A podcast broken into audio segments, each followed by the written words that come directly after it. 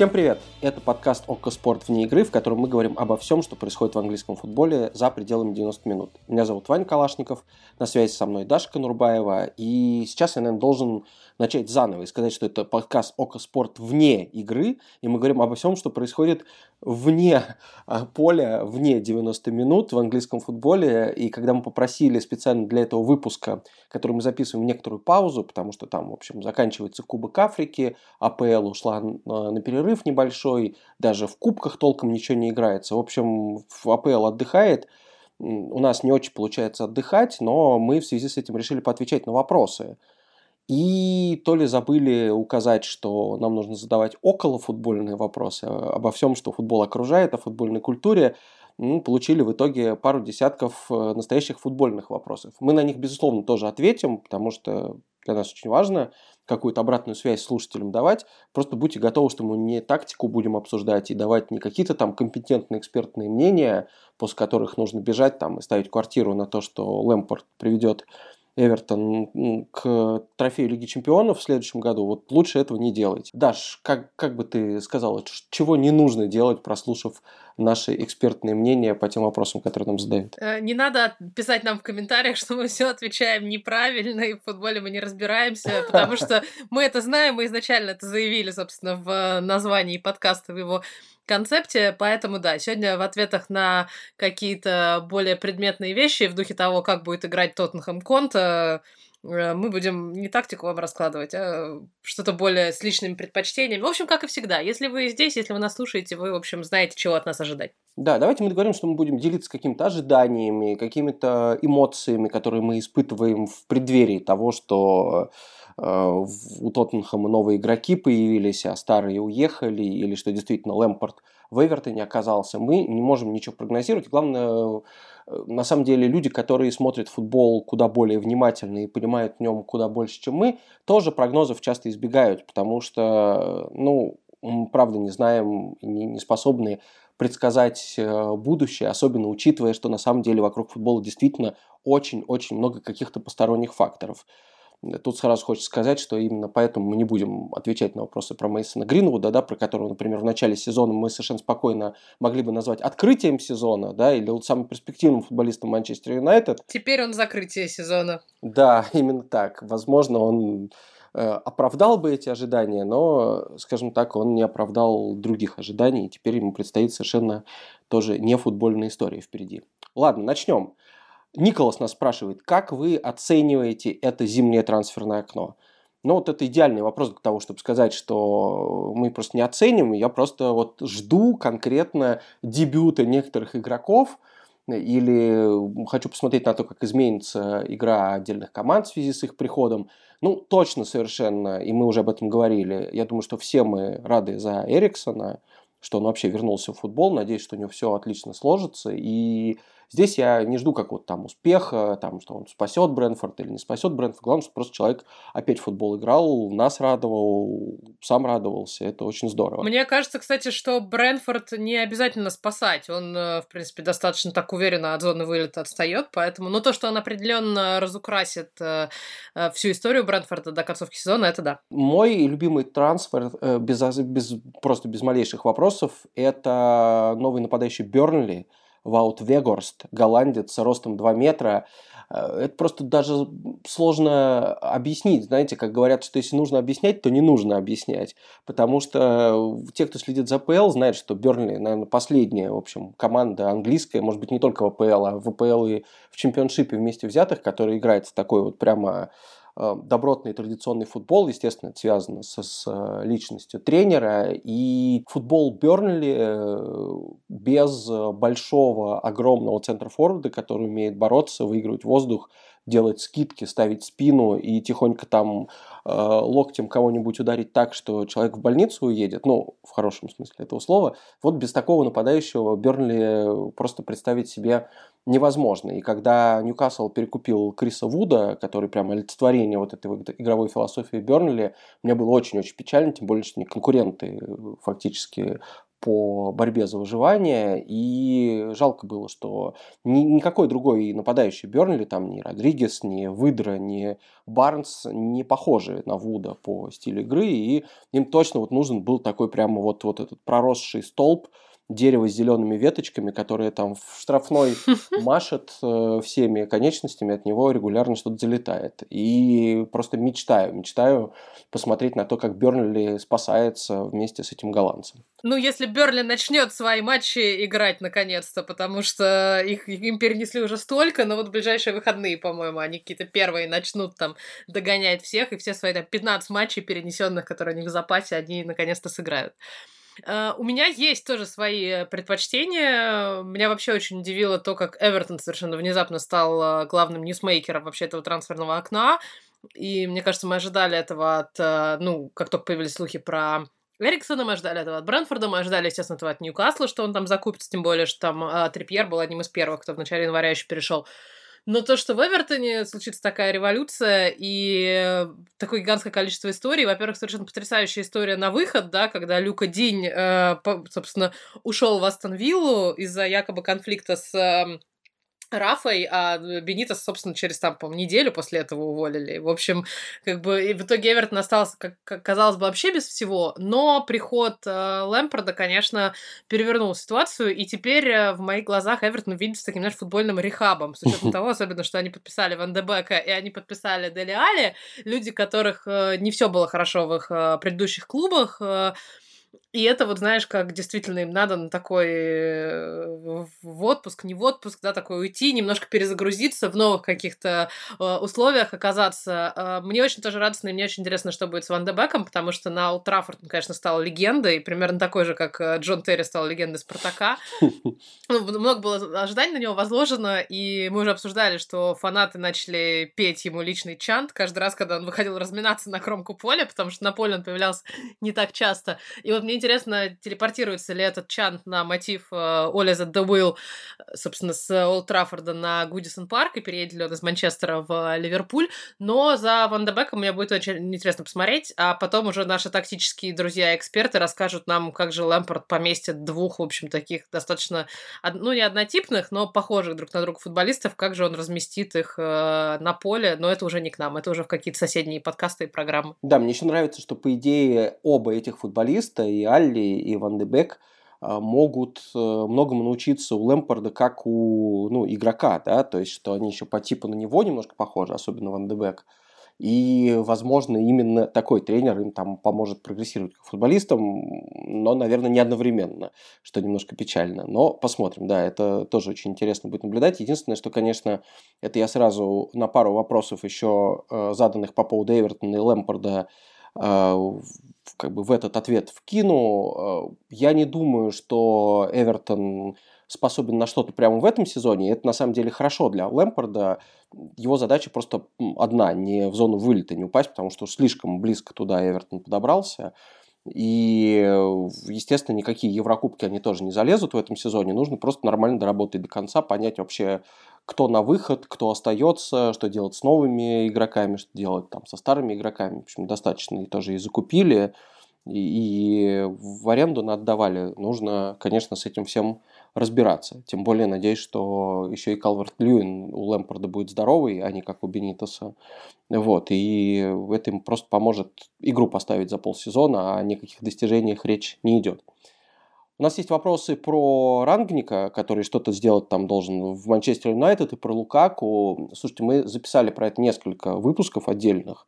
И про Рангника буквально предыдущий. Последний как раз-таки был про Рангника, Именно, да. и Лукаку был посвящен отдельный выпуск. И вот, собственно, все э, глобальные вопросы. Еще был вопрос про Гвардиолу, который может или не может оступиться в плей-офф Лиги Чемпионов, я скажу так, мы этого ждем. Ну, то есть мы ждем этой ситуации, мы ждем драмы, мы ждем, что он либо оступится, либо наоборот, в общем, как-то уже соберется. Нет, подожди, мы же обсуждали в предпо... мы же обсуждали в недавних подкастах, я наоборот пророчила его, пусть он выиграет Лигу Чемпионов и уйдет, чтобы у Сити наоборот появилась драма, поэтому я просто у готов, нас мне все нравится, но мы, да, да. мне любой исход был бы симпатичен, просто хочу, чтобы в общем, где-то полыхало. Пусть в Лиге Чемпионов или пусть в э, АПЛ или лично у Гвардиолы во всех турнирах. Все равно не так важно. Главное, чтобы что-то произошло. Главное, чтобы не было скучно. Давай перейдем к серьезным вопросам. Сергей нас спрашивает, догонит ли Харри Кейн Алана Ширера по голам в АПЛ? Напомню, у Ширера 260 голов, он лучший бомбардир в истории турнира, а у Кейна 166. Ну, почти сотку осталось. Как ты думаешь, что будет с ним? Мне кажется, что нет. А, что это такая история в духе «Догонит ли Овечкин Грецкий», да, и в общем, гонки за великими, но вот если в то, что Овечкин будет играть там еще лет пять, мне, в принципе, верится, а вот Харри Кейн, ну, во-первых, ему надо понять, что с командой делать, ему надо, или Конта надо понять, что, де, что ему делать с Харри Кейном, а, как бы, или, не знаю, отправлять его к, к терапевту, или там, а, чтобы он снова хотел играть и забивать за Тоттенхэм, или ждать лета и уходить в Манчестер Сити, хотя то, что Ман Сити подписал себе все таки форварда, как бы, не знаю, зачем нужен им теперь будет Кейн или нет летом. Э, Кейн 28. И как бы будет ли он играть э, собственно, 29 этим летом, и, ну, мы, конечно, все следим за Криштиану Роналдо, мы, конечно, все перестали. Тут в Англии есть сладкое после того, как Роналду приехал на остров, но вот дотянет ли Кейн в таком же режиме бомбардирском до, там, 33-34 лет, потому что если осталась сотка, ему надо забивать, соответственно, поскольку, ну, 5 сезонов он будет играть, ему надо забивать по 20 мячей за сезон. То есть это, в принципе, такая, ну, амбициозная, я бы сказала, цель. И в лучшие годы, и в лучшем, конечно, состоянии, да, но, к сожалению, у него не так много матчей в АПЛ, как в матчей такого плана, как в сборной Англии, да, когда он может там хэт-триками и какими-то квадруплами забивать э, всяким мальтом и всему остальному, да, Сан-Марино несчастным. Вот э, я смотрю его статистику, как бы у него как бы, ну, у него были, конечно, шикарные сезоны там с, э, с 16 по 18 год, да, когда он забивал по 30 матчей за сезон, 29-30. В этом сезоне у него 5. Как бы, забьет ли он двадцатку сейчас до конца сезона, с учетом того, что осталось там 15 матчей?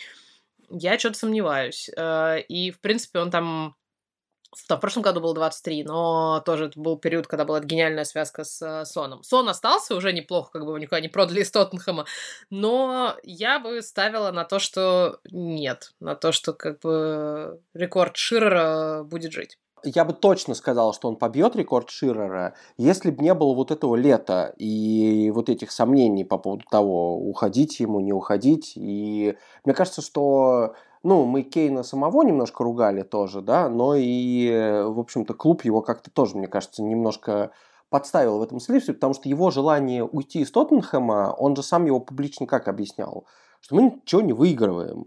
И, возможно, тот факт, что там мы расстались с нашим лучшим тренером Почетино там в какой-то недавней истории, а, он э, тоже указывает на то, что у клуба есть некоторые проблемы, что он там мечется, ищет, э, нанимает Мауринью, увольняет Мауринью и дальше, в общем, как-то перебирает тренеров.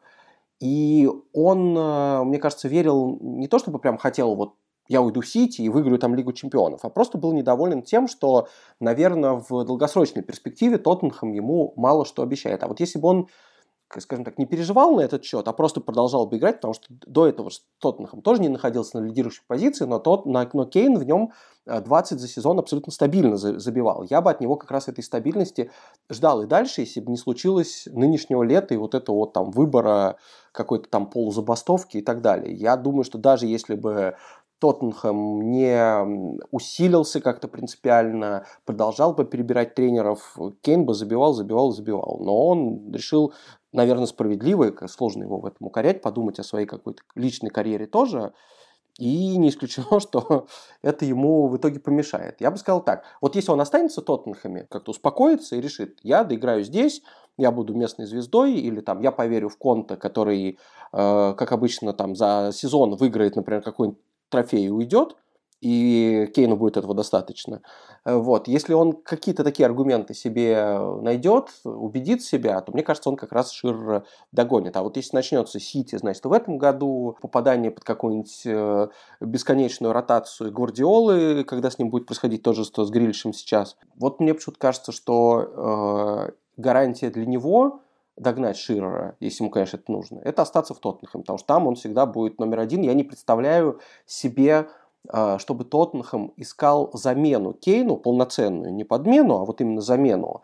Ну, ближайшие пять лет, да, почему нет? 32, мне кажется, он вполне готов доиграть. Дальше посмотрим. Но как будто бы вот в таком положении ему будет обеспечено и место в старте, и там пенальти, и все остальное. Так что почему бы и нет. Жаль, конечно, что Криштиан Роналду так надолго уезжал из Англии, потому что вот если бы он оставался здесь на там золотые моменты своей карьеры, даже вопросов бы не было. Играл бы столько, сколько надо, чтобы побить рекорд, и побил бы в конечном счете. Я смотрю таблицу бомбардиров сейчас АПЛ, эм, и из нынешних игроков там, конечно, не так много людей, но во многом потому, что исчезли такие форварды типа того же самого Ширера, да, и того же самого Уэйна Руни, который там следом, следом за Ширером в рекордсменах. Ну вот здесь в списке тех, у кого, собственно, больше 100 голов, э, из нынешних э, Рахим Стерлинг 103, Садио Мане 103. Как-то мне не верится, что они еще столько же забьют и перебьют. Мохаммед Салах 113, ну тоже это надо еще столько же забивать, и как бы тоже слабо в это верится. Ромел Лукаку туда же, переслушивать нас подкаст про Лукаку, где мы тоже не уверены, что он, в принципе, останется в Англии. Но мне нравится вариант, который преследует Харри Кейна, который как бы ближайший к нему преследует, это Джемми Варди. Мне, я бы поставила на Джемми Варди, что он побьет какие-нибудь еще рекорды, как бы это человек, который, э, мне кажется, может играть до там 40 лет точно, в принципе, учитывая, что он вечно говорит, что он чувствует себя молодым, и ноги у него молодые и свежие, поэтому Варди сейчас от травмы э, за пару месяцев отойдет и в погоню за, за великими рекордами АПЛ.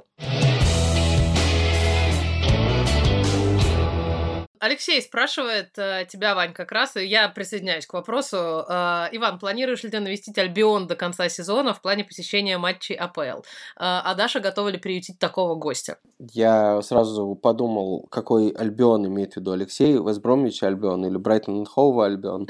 Серьезно, как очень отвык, что Англию таким образом называет. Я очень хочу, не знаю, что там насчет конца сезона, учитывая, что надо получить для этого визу. Визу получать э, долго, сложно, но нет ничего невозможного. Почему бы и нет?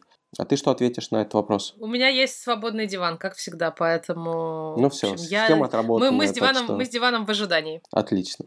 Следующий вопрос, опять ко мне, Александр его задает. Будет ли переиздание или продолжение книги про английский футбол? Есть ли в планах написать что-то похожее про Испанию? Продолжение книги про английский футбол пишет Даша на сайте sports.ru. Выходят, выходят тексты про все города премьер-лиги, так ты его формулируешь, да? Сериал про, ну, про ну, все клубы. Сериал про, про клубы, все клубы, да, про все клубы, да, скорее, потому что есть много клубов, много городов, где клубов несколько, и да, это тоже не не футбольная, в смысле не историческая вещь, не тактическая, это скорее про город, про такое антропологическое немножко исследование, про разговор с болельщиками, чем отличаются болельщики Брайтона от болельщиков Ньюкасла, чем отличаются стадионы, э, где пирожки вкуснее, естественно. Ну, в общем, все, все как надо. И, кстати, на этой неделе, как раз э, следуя всей истерии про Эриксона, вот буквально на днях должен выйти текст про Брентфорд, поэтому, в общем, едем в самый из, изгоечный клуб Западного Лондона, который исторически был таким чет- четвертым колесом, но, в общем, сейчас снова вырывается в топы. Так что, так что, да, не знаю, буду ли я потом это издавать, вряд ли. Поэтому мы все-таки в эпохе диджитала, поэтому пока кликайте, лайкайте и, в общем. Ну, это точно стоит читать, да, потому что я в Бернли я не был, например, а, Новый Брэнфорд я тоже не видел, и, в общем, там много действительно того, что, мне кажется, вполне можно считать каким-то продолжением. А переиздание, ну, кстати, хороший план с переизданием, потому что как раз прошло 5 лет, э, даже больше, 6 лет с момента издания книги, и права на нее теперь свободны, так что если кто-то хочет купить права на переиздание книги, пожалуйста, пишите в комментариях к YouTube этого подкаста и предлагайте мне, я с удовольствием ради этого обновлю. Э, все, что там написано, вот, сделаю это с с твоей помощью с удовольствием. С книгой про Испанию сложнее, потому что Испанию просто сложнее объездить, тут куда больше расстояние, и как-то сложнее, наверное, попадать на стадионы, плюс тогда у меня работа была непосредственно связана с тем, что я ходил на все эти матчи, в Испании она немножко другая, и, ну, в общем, как вы слышите в данный момент, э, да, я записываю подкаст про английскую премьер-лигу, и мне кажется, как-то это не подразумевает регулярных поездок на Рая Валикана, Эльче и прочие клубы, но могу сказать, что весь полупрофессиональный любительский футбол Каталонии, как минимум, я точно изучил, и если уж что-то писать, то, видимо, про них. И, естественно, не про футбол, потому что там примерно одинаковый, а про как раз что там едят, э, что там наливают, кто за это болеет, в общем, что-нибудь когда-нибудь да появится, хотя я тоже думаю, что книжка это несколько жанр уже такой, в общем, отживший свое, и скорее лучше это будет, не знаю что, YouTube-шоу или еще один подкаст. Клементий спрашивает, каково, возвращая нас к Брэнфорду и Кристиану Эриксону, которых мы уже упомянули в начале.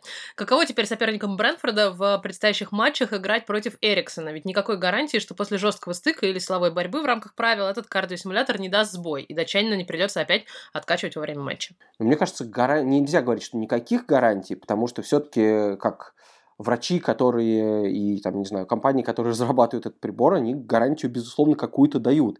Более того, Эриксон не, ну, не думаю, что человек, который ему скажет, что, ну, ходи, конечно, играть э, в футбол, если так хочешь, но мы тебе не даем гарантии, что ты не не помрешь на поле. Ну, это, это странно. Понятно, что все, как бы, при всем желании играть в футбол, э, люди прекрасно оценивают свои риски. Сам Эриксон после того, что с ним случилось на Евро, рассказывал, что он был в шоке именно из-за того, что ну, ничто, ничего не предвещало, да, э, такого. Он, по говорят, что, не знаю, насколько это правда, но вот есть такая байка, что первое, что он сказал, когда открыл глаза, там, черт, мне всего лишь 28 или там 29, mm-hmm. да, то есть он не ожидал, в принципе, что с ним такое способно, возможно, с ним такое случится. Более того, там как раз никакого жесткого стыка силовой борьбы не было. Э, Дани аут вбрасывал, э, и Эриксон как бы в этот момент просто даже не, не, не ведя борьбу за мяч, взял и упал. Естественно, кардиостимулятор, как и вот э, Дейли Блинд, который играет с кардиостимулятором, должен давать какую-то необходимую, соответственно, не знаю, защиту от того, что такой случай, такой случай может повториться. Соответственно, понятно, что там куча тестов, и клуб тоже не стал бы подписывать игрока за здоровье которого они опасаются, но я думаю, что гарантии вообще достаточно. Ну и уж как если совсем цинично рассуждать, понятно, что ни один человек, вступающий в силовую борьбу с Эриксоном, ну, как бы не будет ответственным да, за работу его сердца. Это тоже так. Поэтому я думаю, что все риски понимают, вот, и никто не хочет, э, чтобы что-либо повторилось, но я думаю, что Эриксон не хочет этого в первую очередь. То есть глупо говорить, что он, не знаю, рискует всем, э, непонятно ради чего. Я думаю, что он куда лучше нас представляет себе, какие у него риски и на что он, э, в общем, решился, вернувшись в большой футбол и в премьер-лигу. Я внимательно сейчас слежу за календарем Брэнфорда и за новостями о том, когда же, собственно, Эриксон э, будет играть. В ближайшие выходные у них кубковый матч с э, Эвертоном, но я думаю, что вряд ли он дебютирует прям сразу, с учетом того, что он не играл, собственно, с лета. И я думаю, что ему несколько недель потребуется, чтобы как-то прийти в себя и дебютировать. Э, не думаю, что это как-то станет проблемой для соперников тоже, ну, потому что у нас возвращаются, например, футболисты после травм, да, и никто же не говорит, что там, не знаю, нельзя в стык идти с кем-то, кто там только что кого то что кресты э, зажили, да, или что нельзя в подкат идти, потому что вдруг там снова все это порвется. Я думаю, что действительно, как Ваня правильно говорит, врачи проверяли, и, в принципе, у всех должна быть стопроцентная уверенность. Ну и плюс, на самом деле, тоже максимально циничная мысль и аргумент, что когда это все случилось на Евро, мне кажется, одно из главных э, ну, может быть, не самой громкой темой, но было то, что как хорошо, что это случилось с ним на футбольном стадионе. Потому что э, когда у вас э, проблемы с сердцем, то там все решают э, буквально минуты. И то, что это случилось с ним, ну, тут плюс не в том, что это было под камерами при полном стадионе, а в том, что это случилось в, там, 20 метрах от припаркованной машины, где была бригада медиков, которые там накануне или там до матча провели какой-то дополнительный тест-драйв и проверили дополнительно, как там указывать весь массаж сердца и как, собственно, сердце заводить заново. Поэтому на стадионах в Англии эти машины есть, и как бы если вдруг, не дай бог, конечно, но с Эриксоном что-то случится, то это будет... Э, ну, лучше, наверное, чтобы это случилось на стадионе, именно потому что там есть обученные люди, которые наверняка будут там по три раза проверять все оборудование на матчах Брэнфорда теперь, зная, что там как бы у Эриксон в потенциальном риске. Я думаю, что первые пару матчей, может быть, это будет как-то там нервно, и каждый раз, когда он будет падать, все будут там, как, как же он там, надеемся, что он станет, и все хорошо стимулятором, но да, люди с ними живут, люди с ними играют, люди с ними там занимаются своими привычными делами, а для Эриксона играть в футбол и идти в единоборство это, в общем, привычные дела. Поэтому я думаю, что здесь бояться и переживать э, за него никак, никаким образом не надо. Следующий вопрос, я думаю, Вань, тоже это тебе в первую очередь. Ты у нас э, главный эксперт по Йоркширу. Э, Паша спрашивает, э, почему Лидс не активен на трансферном рынке? И ри- есть ли риск вылететь в чемпионшип? К сожалению, риск есть. Я бы даже сказал, что шанс есть э, вылететь в чемпионшип, потому что тоже мы упомянули, что Лидса какая-то чудовищная эпидемия травм, что там играли люди, которых, э, мне кажется, даже болельщики лица толком не знали по именам. Там скамейка запасных в последнем матче, как э, кажется, я уже в этом подкасте говорил, но настолько хорошая шутка, что не могу не повторить ее, что там был Родриго Морено и шесть э, эмбрионов, в общем, людей, которых яв, явно 17-16 лет, которых, может быть, даже, в общем, болельщики лица не знают. Личинки футболистов. Да, сейчас вроде получше идут дела с э, тем, что возвращаются игроки. Бамфорд залечил травму. Джек Харрисон, который в прошлом сезоне был очень хорош, а в этом непонятно вообще куда делся. Три гола внезапно забил в одном матче и вообще вернулся. В общем, потихоньку все начинается. То есть просто э, идет возврат на стартовую точку. Понятно, что этот сезон для лиц, он вот точно мимо. И главное здесь удержаться в премьер-лиге, потому что иначе это сильно, конечно, повлияет на судьбу клуба. Э, но я думаю, что э, именно из-за того, что возвращается на стартовые позиции с точки зрения состава, который есть, э, Лиц, надеюсь, все-таки доползет на там каком-нибудь 16-15 месте, и все будет хорошо. А на трансферном рынке неактивно по одной простой причине. Бьелс это очень не любит, и когда он приходит в команду, он говорит, что вы меня вообще не трожьте лучше, вообще никак, а я буду делать свои, свои дела, я не хочу не, не обсуждать никакие трансферные дела в процессе по ходу сезона, зимние трансферы он тоже не очень любит, он и, в общем, летние трансферы не очень любит, он любит работать, тренировать футболистов и обсуждать все контрактные дела, значит, все свои в том числе, только тогда, когда нету игровых задач, а это там буквально, мне кажется, пару недель в году у него. Все остальное время он все думает, как бы там прессинг наладить и активизировать. У Лица, безусловно, будет следующее межсезонье довольно активное, оно тоже будет сильно зависеть от того, останутся они в УПЛ или нет. Э, скорее всего, продадут Рафинию, лучшего игрока Лица, который сейчас там еще и в сборной Бразилии чуть ли не в каждом матче забивает. И я уверен, что специально все, может быть, даже там Белса непосредственно с игроками говорил, но с руководством точно, чтобы сейчас никаких лишних шагов не предпринимать, чтобы не было ощущения, что команда тонет, э, давайте продадим лучшего игрока хоть чего-нибудь из этой ситуации, да, э, чтобы заполучить что-нибудь. Нет, я уверен, что они сейчас хотят просто действительно провести ударную концовку сезона в полноценном составе, спастись, а дальше уже решать, что будет. Тут и, и сам Бьелса может уйти, у него никогда э, в общем, нет проблем с тем, чтобы просто вещи собрать и поехать куда-нибудь в новую страну, город и так далее. Так что я надеюсь, что Лид спасется и э, дальше, в общем, будет оставаться в премьер-лиге. Следующий вопрос нам Роман задает. Было бы интересно послушать про историю выступления в высшем английском дивизионе команд из других стран. Я молодой, поэтому помню только Свонси. Э, помню еще, что когда-то про Celtic Rangers был такой разговор. Э, почему так происходит и возможно ли такое в будущем?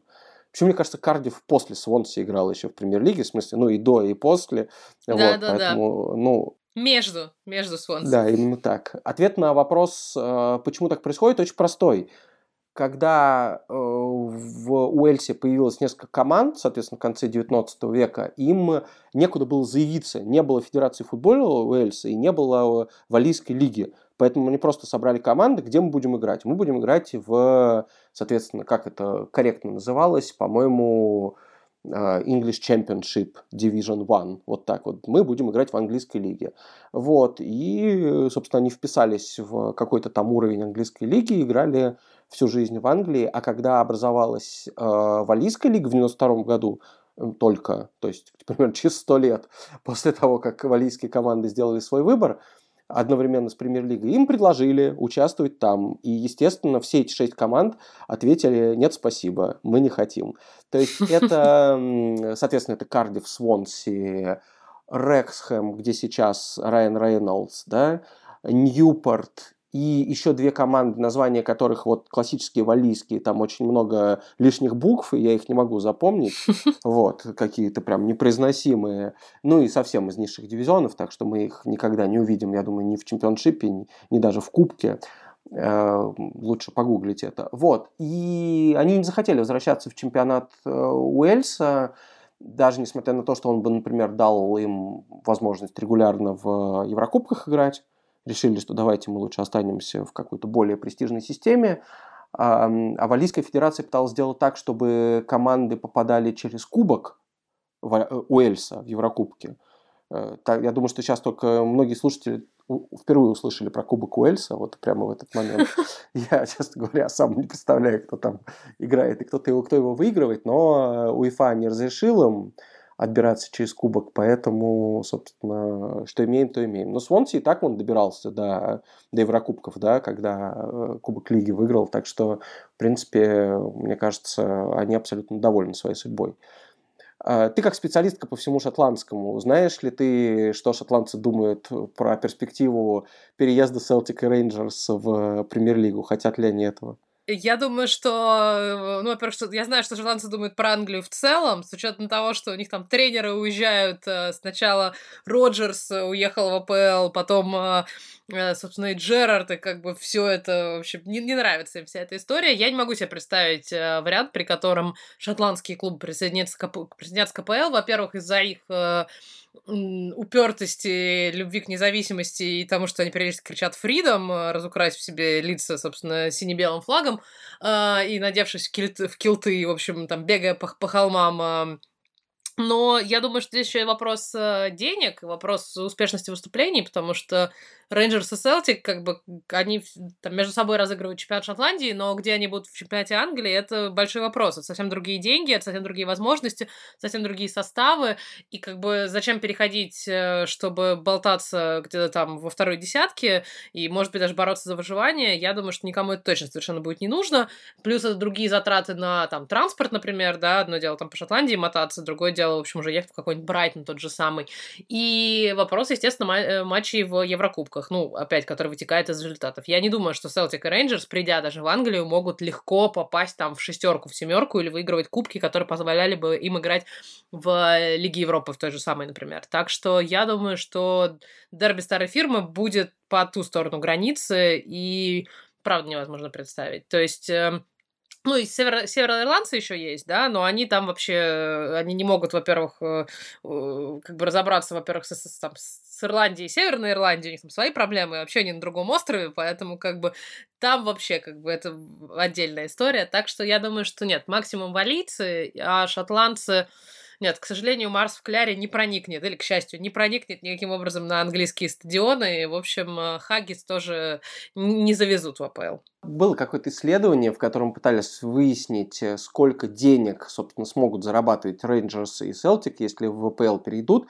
И я так понимаю, что все вот банально к этому свелось, по крайней мере для, для клубов, чтобы принимать такие решения, потому что контракт телевизионный у АПЛ, естественно, огромный, и даже, несмотря на то, как ты верно заметила, что Рейнджерс и Селтик, естественно, превратились бы точно в, команд, э, в команды, я думаю, второй половины таблицы ВПЛ. Ну, то есть, ну, нет ни у кого сомнений, что это, несмотря на то, что как они там выдают свои серии, да, из каких-то бесконечных побед, как Джерард или как э, Роджерс, э, что он там три раза требл сделал, что-то в этом роде. Он, он, он, мог, он мог три раза выиграть требл, но ушел в Лестер, собственно, до конца чемпионата за пару месяцев, и ему болельщики Селтик как раз это очень сильно пеняли, что uh-huh. ты мог стать здесь легендой, но но нет. Вот, ну двойной требл он сделал, да, и почти тройной, два, два с половиной, ладно.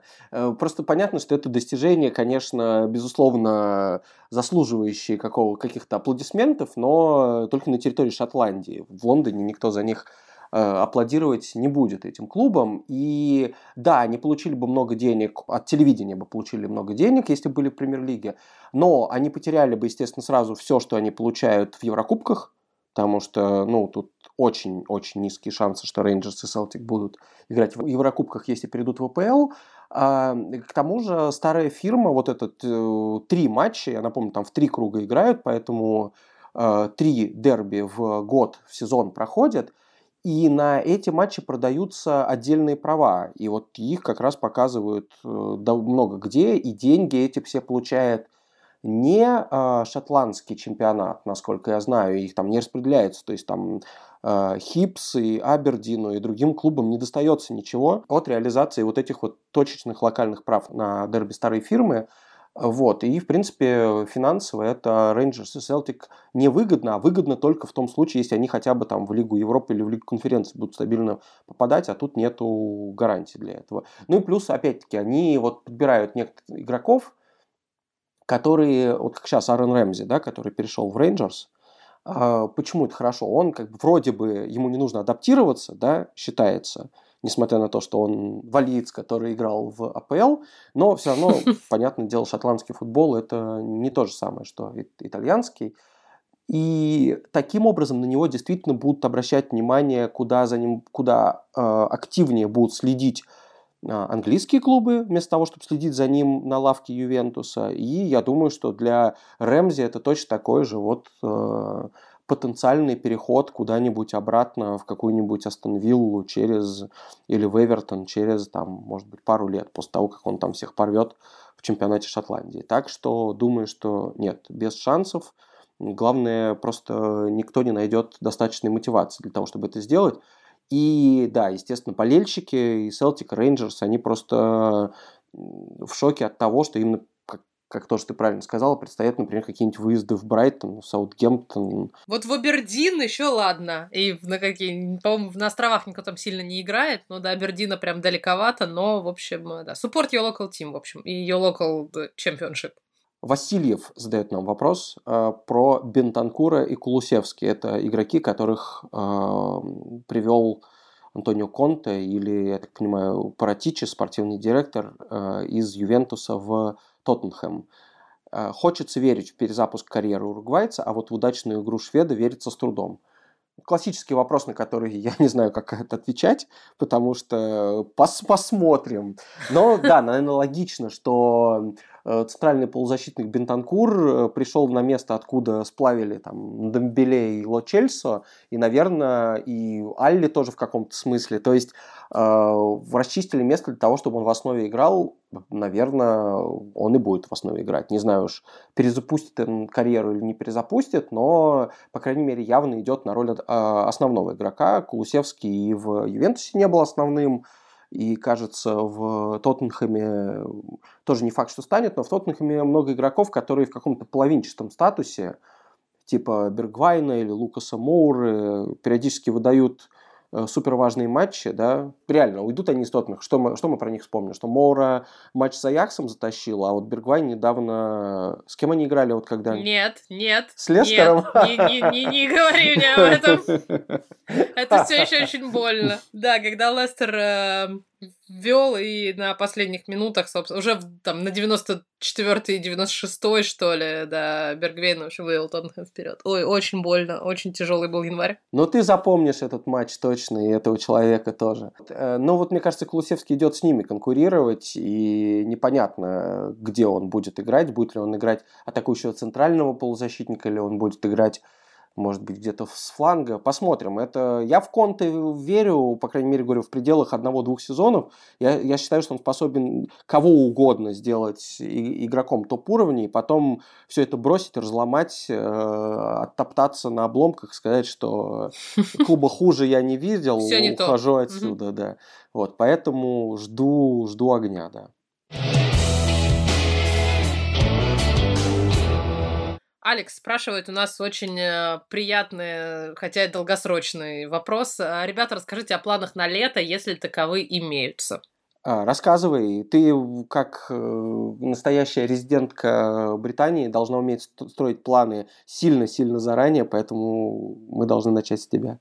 Э, слушайте, это очень странное будет лето, хотя лето четного года, да, в котором не будет летом, а, собственно, чемпионата ни мира, ни Европы.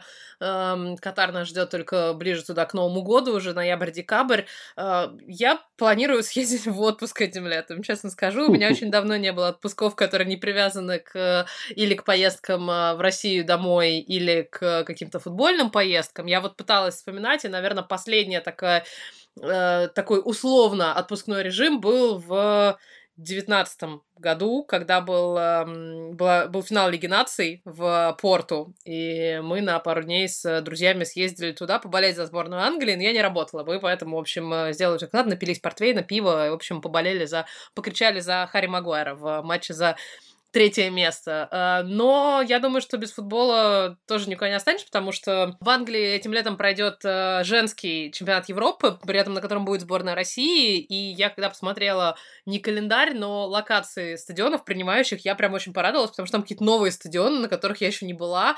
Всякие клубы эм, чемпионшипа основном принимают. И мне прям было бы интересно. Я ничего не знаю про женский футбол. Э, мне кажется, как и многие вообще люди в целом в мире. Но в Англии сейчас э, очень много этому уделяют внимания и очень сильно это пушат, и как бы вот этот домашний для них евро, э, для англичан, они, мне кажется, должны провести, ну, мне, по крайней мере, было бы интересно. То есть я не думаю, что как-то этому будет гигантское освещение, но я бы там на пару матчей, на пару игр э, сходила бы, съездила, просто посмотреть, как это, что это, про что это, чтобы тоже не оставлять себя там на несколько месяцев без футбола, потому что это, ну, невозможно себе представить. А петь It's Coming Home будем уже в ноябре-декабре, когда Англия будет в Катаре там что-нибудь делать полезное. Ну, кстати, женский футбол в Англии уже реально мощные масштабы приобрел. Я еще помню, что давно, лет там 5 или 6 назад, был момент, когда э, сборная Англии играла с Германией, женской на Уэмбли, и э, они собрали, по-моему, около 40 тысяч э, человек. Это было больше, чем в каком-то проходном товарнике мужской сборной Англии. В общем, абсолютно заслуженно, потому что это самые скучные матчи в мире. Вот. И интерес, конечно, есть. А на Олимпиаде, так вообще там на топовый матч женских сборных, по-моему, на финал типа Бразилия-США или что-то в этом роде, или Англия-США приходило и все 90 тысяч человек. Так что я думаю, с точки зрения... Ну, трибуны точно будут заполнены, особенно на небольших стадионах чемпионшипа. В общем, да и, думаю, сам футбол тоже будет хороший, потому что в таких сборных, которые на Евро отбираются, прям все лучшие футболистки мира, ну, за исключением американок и, наверное, бразильянок собраны. Так что должно быть здорово. А у меня план на лето мало осуществить. Как? Эм, сходу мне кажется, что это сложно будет осуществить, но очень хочется попробовать.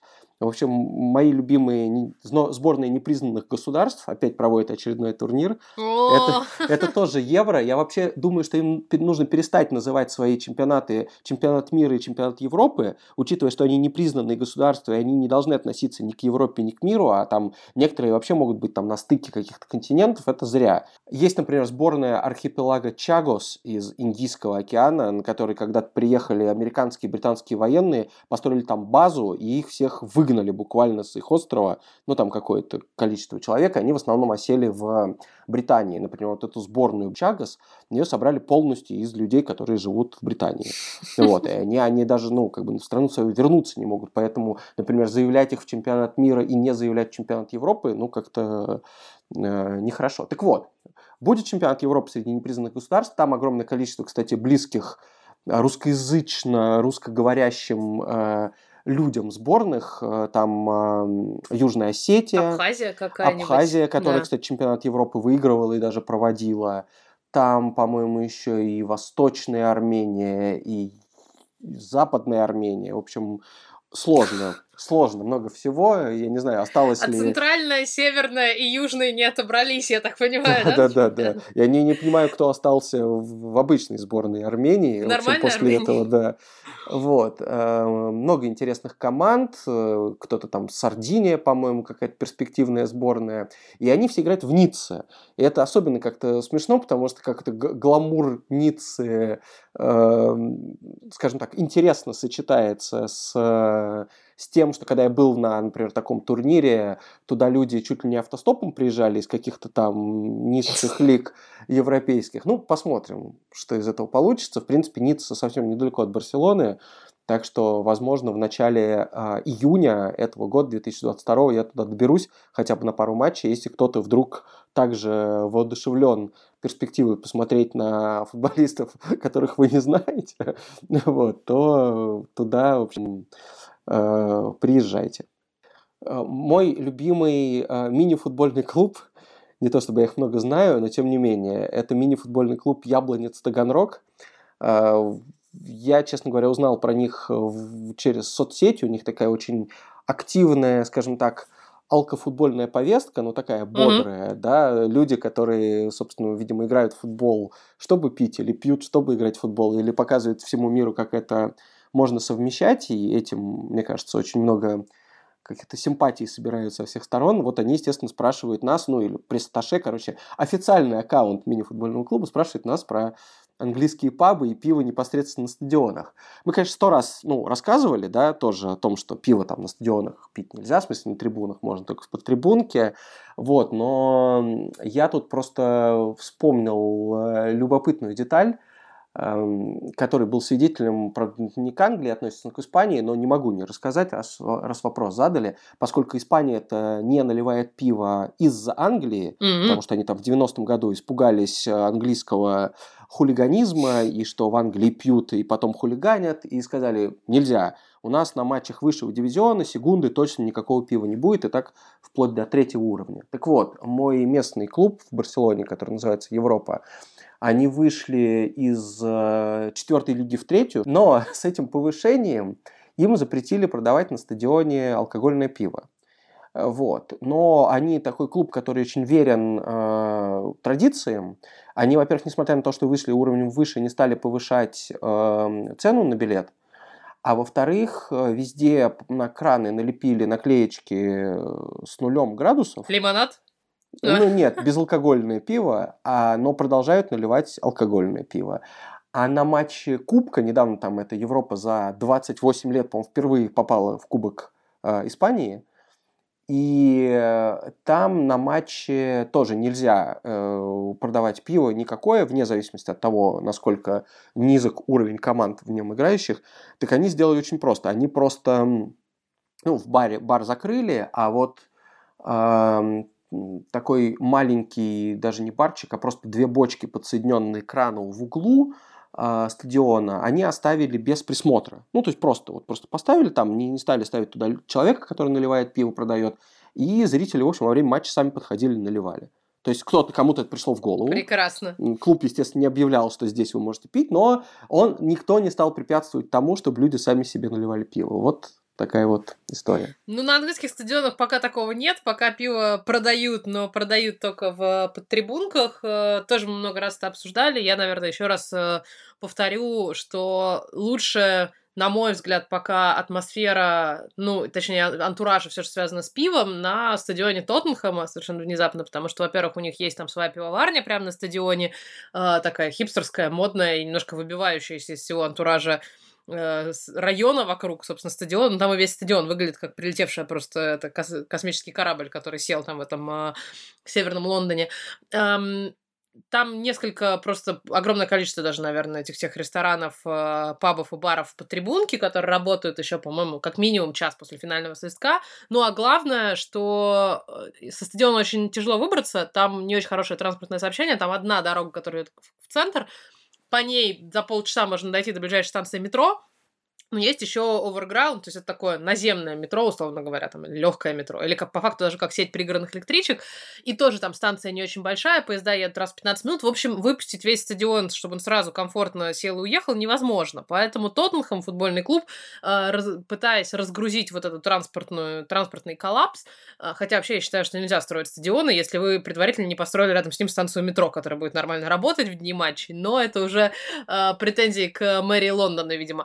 В общем, э, футбольный клуб Тоттенхэм субсидирует большинство пабов, которые находятся там в каком-то радиусе от стадиона. То есть они доплачивают пабам, не знаю уж какая это сумма денег, так, чтобы пинты пива там стоили сильно дешевле, чем по всему Лондону. То есть, условно, в Лондоне там моя психологическая планка это 5 фунтов за пинту, это там по нынешнему курсу сколько то 500, 550 рублей э, за пинту пива. В Тоттенхэме это типа 3,80 или там 3,50. А, там самое простое пиво, вот в этих пабах вы не дождетесь какого-то там крафта или чего-то там совсем э, новомодного и э, облепихового, но там э, вот действительно можно прийти, причем даже в будни работать, не только в дни матчей, поэтому если вы будете в Лондоне, если вы захотите дешевого пива, езжайте в Тоттенхэм, это, конечно, так себе еще приключение, в общем, то, то что... И мы, по-моему, даже считали экономику, то есть сколько пинт надо выпить, чтобы отбить цену, в общем, поездки туда, но по-моему, там типа пинта 4 как минимум на человека, что-то такого плана, чтобы это отбивалось и было для вас выгодно. В общем, будете в Лондоне, езжайте на стадион Тоттенхэм э, и в его окрестности, там пиво подешевле. Отлично. А, ну и последний вопрос у нас от Дмитрия. Какое сейчас отношение ВПЛ к русским футболистам? А, Чалов перешел в Базель, нет ли слухов об условном Пеняеве, который стажировался в Ман Юнайтед? Слышал, что репутация у русских игроков подмочена ленивыми Аршавиным и Павлюченко, которые могли показать себя лучше, особенно в последние сезоны. Э, ну, я сходу скажу, что, наверное, репутация э, она что до Аршавина Павлюченко была такая, и, наверное, не сильно изменилась после них, потому что был какое-то воодушевление, связанное с тем, что Россия так круто сыграла на Евро-2008, и сейчас вот придут все эти люди, которые заиграют, и которых были готовы за большие деньги английские клубы покупать, но просто за год до этого они бы не стали этого делать. Если бы не было этого турнира, никто бы не стал покупать российских игроков. А тут купили, ну и, в общем, наступили более-менее на те же грабли, которые и ждали как не только с российскими игроками происходит, но и там, не знаю, с украинскими некоторыми, восточноевропейскими. В общем, как будто бы я бы сказал, что ВПЛ особо никого не ждут, не считают это удачной сделкой по тысяче причин, что там нужно и э, разрешение на работу оформлять, и действительно какие-то э, проблемы с менталитетом, они так или иначе проявляются тоже ну как, у кого-то проявляются, у кого-то нет, но как будто бы это всегда такой гэмбл, всегда игра в рулетку, и главное, что у российских футболистов всегда завышенные ожидания не только по зарплатам, потому что они получают много в России, а еще мы как-то ругались, да, тоже, что на что когда российским футболистам предлагают перейти в ВПЛ, они говорят, ну, там, в Челси я бы пошел, а Вестхэм не, это не mm-hmm. для меня. Вот. Хотя, конечно, думать надо ровно наоборот, потому что не нужно переходить в Челси, потому что Челси никогда тебя не позовет, э, и если вдруг позовет, то ничем хорошим это не закончится, и как раз все стереотипы о российских футболистах э, подтвердятся. Вот поэтому я, кстати, в свое время был рад, что Головин не перешел в Челси напрямую, что он проходит через вот весь этот путь э, с проблемной командой в Европе, показывает себя даже на фоне там всяких смен тренеров, и всего того, что там плохого, что там Монако был за эти годы. И, скажем так, что вот если через там год э, за ним придет кто-то из АПЛ, это будет куда более правильная ситуация, чем вот так вот брать и выдергивать э, футболиста из э, чемпионата России. Ну и, слушай, в чемпионате России нет звезд, давай уж там честными будем, mm-hmm. в смысле, в России нет звезд. Э, и не знаю, пишут ли в английской прессе о Пеняеве? Я что-то, вот, честно говоря, не уверен. Мне кажется, нет. То есть это настолько... Я думаю, что через Юнайтед проходит, и через стажировки в Юнайтед проходит такое гигантское количество людей, и ровно то же самое происходит со всеми остальными клубами АПЛ, что как-то там э, писать о 15-летнем, э, или там, как, в каком возрасте он приезжал сюда, тоже там каком-то тинейджере из России, ну, это совершенно здесь никому не интересно. Здесь я...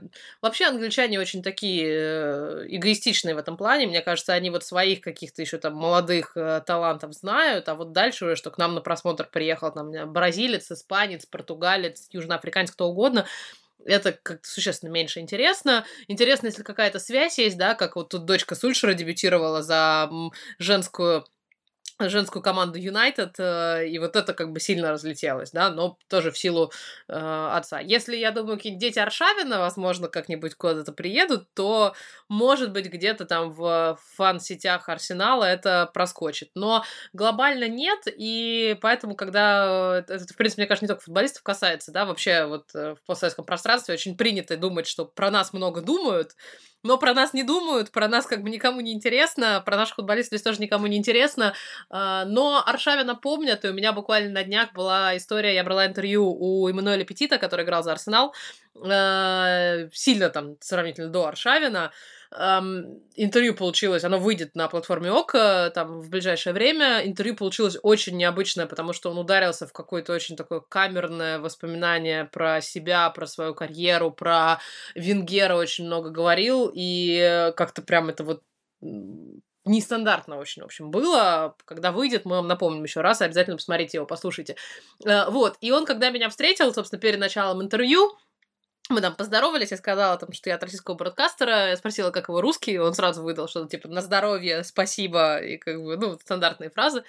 А потом говорит, слушайте, а типа вы русская? Я говорю, ну, я из России, да. А, отвечаю на вопросы всех комментариях, которые все интересуются постоянно. Нет, я не русская, я из татарской семьи, в общем, поэтому когда меня спрашивают, откуда фамилия, имя, вот, татарские корни. Так вот, эм, и он говорит, почему у вас такой, типа, этот, э, такой английский хороший? Я говорю, ну, во-первых, я очень долго уже здесь живу, я говорю, а во-вторых, что вы считаете, как бы, нехорошим английским? Он говорит, ну, вот некоторые русские футболисты не очень хорошо говорят. Я так поняла, что это такая шпилька в сторону, не знаю, Аршавина, не Аршавина, как бы, э, вот, поэтому, да, я думаю, что вероятность, ну, есть эта прекрасная байка, да, что Венгер где-то говорил, не знаю, сколько это правда, что сказал, что я никогда больше не подпишу русского игрока, потому что они чудовищно ленивые, поэтому я думаю, что репутация есть, и как бы она соответствует в нынешних, мне кажется, реалиях ожиданиям, она соответствует как бы реальности, поэтому я думаю, что нет, и мы будем пока обходиться только русскоязычными украинцами, которые здесь есть, и кем-то типа Влашича, который там вроде как тоже должен говорить немножко по-русски. Забавно, что ты сказала про то, что Аршавина помнит, э, потому что э, Аршавин же его сын играл сначала в российском отделении Академии Барселоны, Э, то есть, так сказать, э, за папу, воплощая его мечту играть да, в Барселоне вместо Арсенала. Угу. Но в итоге перешел в Академию Спартака. По-моему, это очень иронично. Но вот, видимо, с э, российскими футболистами примерно то же самое случается. Да? У них в жизни иногда появляется какой-то шанс заиграть где-то в Европе, большом клубе, и они либо говорят, что нет, я остаюсь, у меня тут зарплата лучше, либо нет, э, давайте мне клуб пожирнее, ну и заканчивается все, в общем, э, либо статусом лидеров э, российской премьер-лиги, либо статусом запасных, запасных Ферентины, скажем так.